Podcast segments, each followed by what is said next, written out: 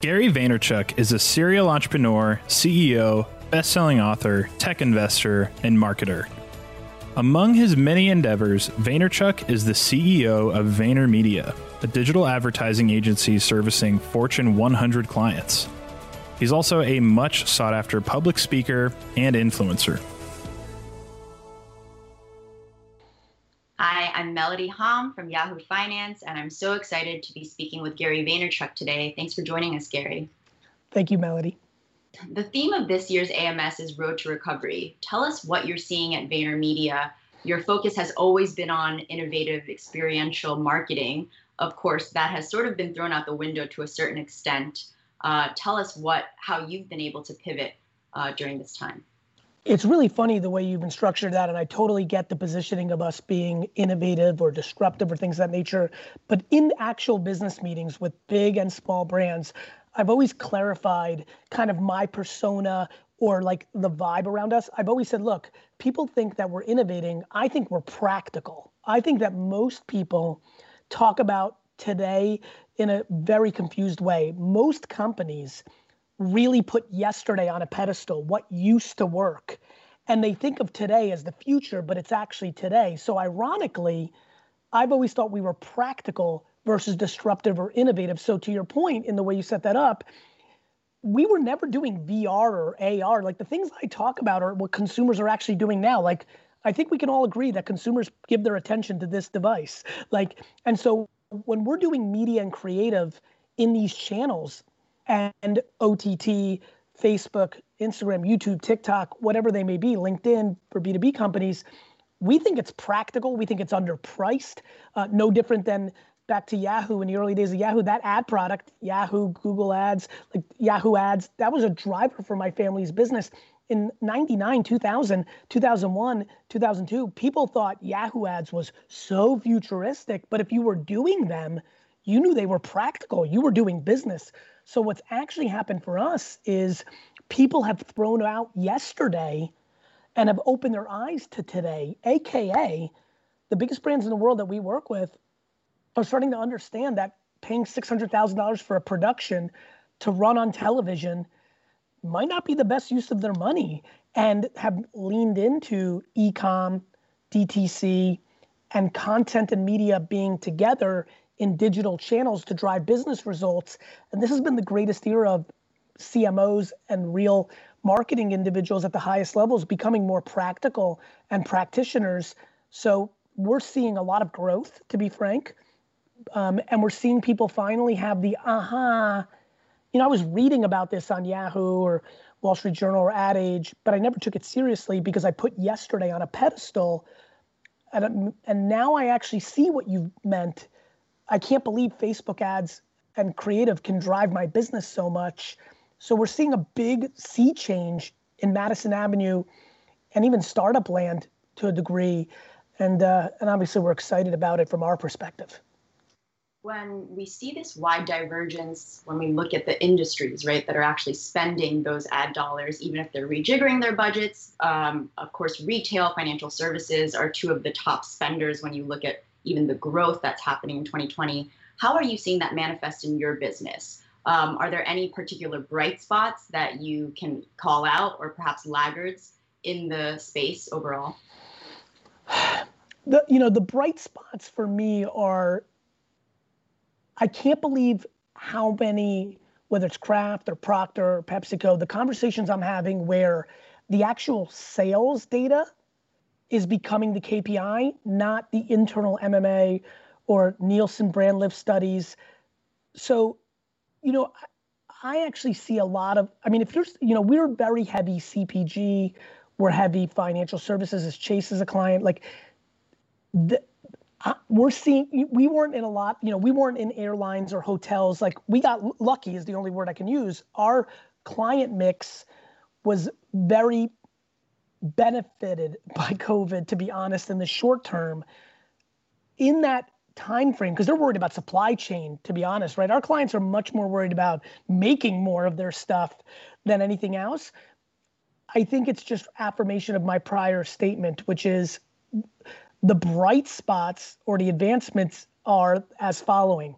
We are seeing bigger allocation to marketing because we finally got clients to measure on how well they're doing on Amazon.com or proving to them that we're moving product at Kroger or Walmart or Home Depot. So what's happening is they're investing more because the debate went out the window because they weren't lazy with their money because nobody could do TV productions. So you're seeing a real world of haves and have-nots. You know, the, the, the industries that were most affected are obviously in trouble more so than others. And then the industries that most benefited from it, food, necessities, were unable to spend their marketing money the way they're, they're accustomed to. Meanwhile, what was happening was the way they were accustomed to big productions on TV and then doing matching luggage to that TV spot on digital was for the last decade wrong or at least wildly overpriced. They're, so they have more business and more opportunity to spend marketing money. They can't waste it to the way they've been wasting it, especially in you know 2019, 18, and 17, because all the consumer behavior has been shifting more that way. And now they're seeing something new and they're seeing the business results above and beyond the COVID effect. I mean, this is a this will be a transformational moment on Madison Avenue forever. The television commercial industry will evolve, not to mention as you know, and everybody watching knows, the growth of OTT consumption versus cable television and network has exploded. And OTT commercials look a lot more like a Facebook or YouTube commercial than they look like buying a TV upfront. I mean, let there be no confusion without knowing who and what everybody who's watching this comes from or what their angle is. When you think about early on in the pandemic, you launched Vayner Commerce, of course, after acquiring Lucid Fusion essentially you're charging top dollar to companies that have been trying to pivot into this e-commerce space. Tell me about some of the findings over the last couple of months, some of the sort of successful strategies that you've been able to implement. So what we're doing in that world, I spent about three and a half years. I started VaynerMedia to eventually buy brands. So I didn't want to go into agency landscape, especially not after some of the good things I did prior to starting VaynerMedia. I wanted to learn Fortune 5000 land and understand what they knew that I didn't because I was a from the streets entrepreneur kid. So I didn't have certain things that I just didn't know. I didn't understand why Coca-Cola and BMW and Hertz and whatever were doing what they were doing. And so three years ago, I went on a journey to try to buy through M&A or start my own e-commerce capabilities. And we started our own inside of VaynerMedia, but I knew I wanted it to be a standalone VaynerX company, which is the name of my holding company because I knew that e-commerce was evolving, DTC was imperative. I needed to be omni-channel when I bought these brands. So um, the intent of buying Lucid Fusion and integrating it, we were going to launch Vayner Commerce in June. Obviously, we sped it up a little bit because e-commerce became all the conversation immediately with COVID. Was to help people build out the platform for macro LTV, not just getting the ads to work on CAC and LTV in the micro, but packaging, 3PL, building on top of Shopify Plus, which was more nimble than some of the legacy softwares that Fortune 500s were building on. Understanding and amortizing out math, matrix to make sure that these big companies could ship direct to consumer and make the economics work in versus what they use with big retail. So it's been wildly successful. I think the biggest thing that we've taught the Fortune 500 landscape right now in the early days is you can do it yourself. You don't need to rely on Walmart and Amazon.com, though those are incredible partners along with Target.com. You you can do it. You just have to do it right. You don't have to spend a billion dollars on an M&A acquisition to incorporate into your company like many of them think they do. You are capable of doing this yourself, but you have to act like them, not act like yourselves because yourselves are built to stack it high and let it fly at Kroger's, at Albertsons, at you know Publix, and that's not going to work with DTC. You're going to have to go consumer up and make the economics work. And so far, it's been an extremely fruitful venture. Of course, in addition to your kind of business portfolio and the vision you have there, you as a brand have been extremely successful, not only with the hustle and entrepreneurship lessons that you've been able to share, especially with a younger audience, but I'm curious if you've attracted a new demo during this time we see the state of the economy. We know, as you say, it's a world of have and have nots, right? How do you think about uh, this period of time where perhaps some folks who wouldn't have been a, a Gary mm-hmm. Vee fan, um, have they kind of come into your universe in, in a surprising way? I think the word of mouth of the individuals who, you know, you know, obviously hustle gets a lot of the headlines. And I've really been spending a lot of time trying to understand why in a world where I talk about patience or being happy over money or all these other things I talk about that hustle really rose to the thing that people latch onto, especially concerning for me that people misinterpret it as burnout versus what I'm actually talking about. And that's something I have to look at myself to make sure that I'm communicating properly. During that time, what became very interesting is over the last 18 months, I, I, I, I tweaked and made sure it was very clear to people where I sat on certain things like how many hours I like to sleep, seven or eight. Um, you know, how I think about loving process versus what you could buy with business success. What's been really interesting during COVID is how many people reach out to me that prior to COVID, me talking about them being insecure and caring about other people's opinions, which is why they buy Prada bags or BMWs or Supremes, is a bad idea.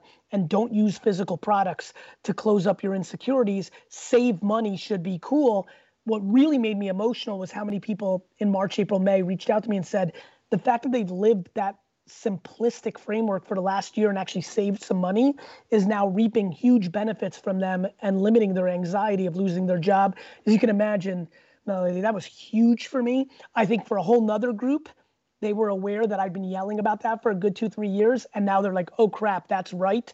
And I wish I listened. And so that realization so yes, of course, there's been people that have stumbled on my content and maybe look at it for a different reason. Actually, to your point, a lot of people have come back to it. I think the biggest thing I've noticed is a lot of comments and emails and messages around, hey, I was off you for three years because I was off and running and I felt like I got what I needed, but now I'm in this new restarting spot and I really, you were valuable to me then. And so that's been nice to hear. But then there was also a dynamic that was pre-COVID I had been exploding on LinkedIn and TikTok for the 18 months prior to COVID, for the last 24 months, because they were the two places where you could get organic reach in a way that you couldn't anymore on Instagram and Facebook and Twitter. Yeah, that's fascinating. I mean, you of course started with a wine family, you sold empathy wines to Constellation Brands, uh, but also you've been really passionate about sports cards, right? During yes. this time uh, we at Yahoo Finance have seen this huge uptick, right, in retail investing, whether that's traffic to our site, looking up stock quotes.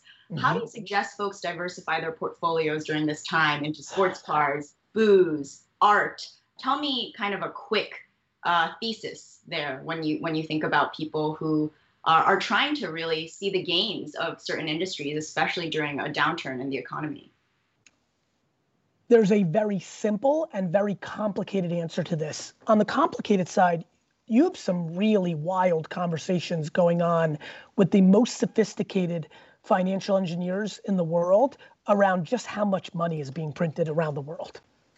Flat out. Cash being a commodity. So, as you can imagine, some of those individuals strategically have diversified in a much more unique way around tangibles.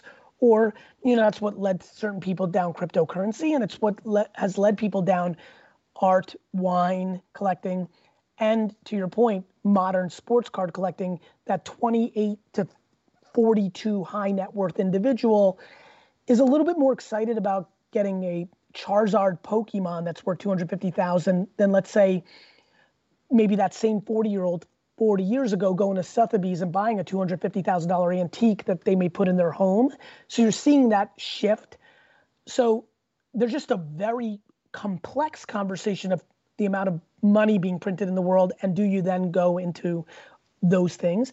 And then you have the complete opposite side of the coin if i may which is a, a more thoughtful conversation around happiness. In its most simple form i have had more than a dozen conversations that look exactly like this. Hey gary you know that whole thing you've been talking about for three years with sports cards? Well i kind of got caught up in it and I decided to spend $100,000 buying Michael Jordan's or Wilt Chamberlain's or Ken Griffey Jr. rookie cards. And I found myself being happier on my 30% or 40% win there than my 30 or 40% win on Tesla or Apple so there's an interesting conversation to be had right now of just sheer happiness. Like if if even if you make less money investing in something like sports cards, was it more fun than just doing that with AT&T stock? Mm, it's so interesting. We always appreciate your insights, Gary. Thanks so much for joining us, Gary Vaynerchuk. Thank you for having me.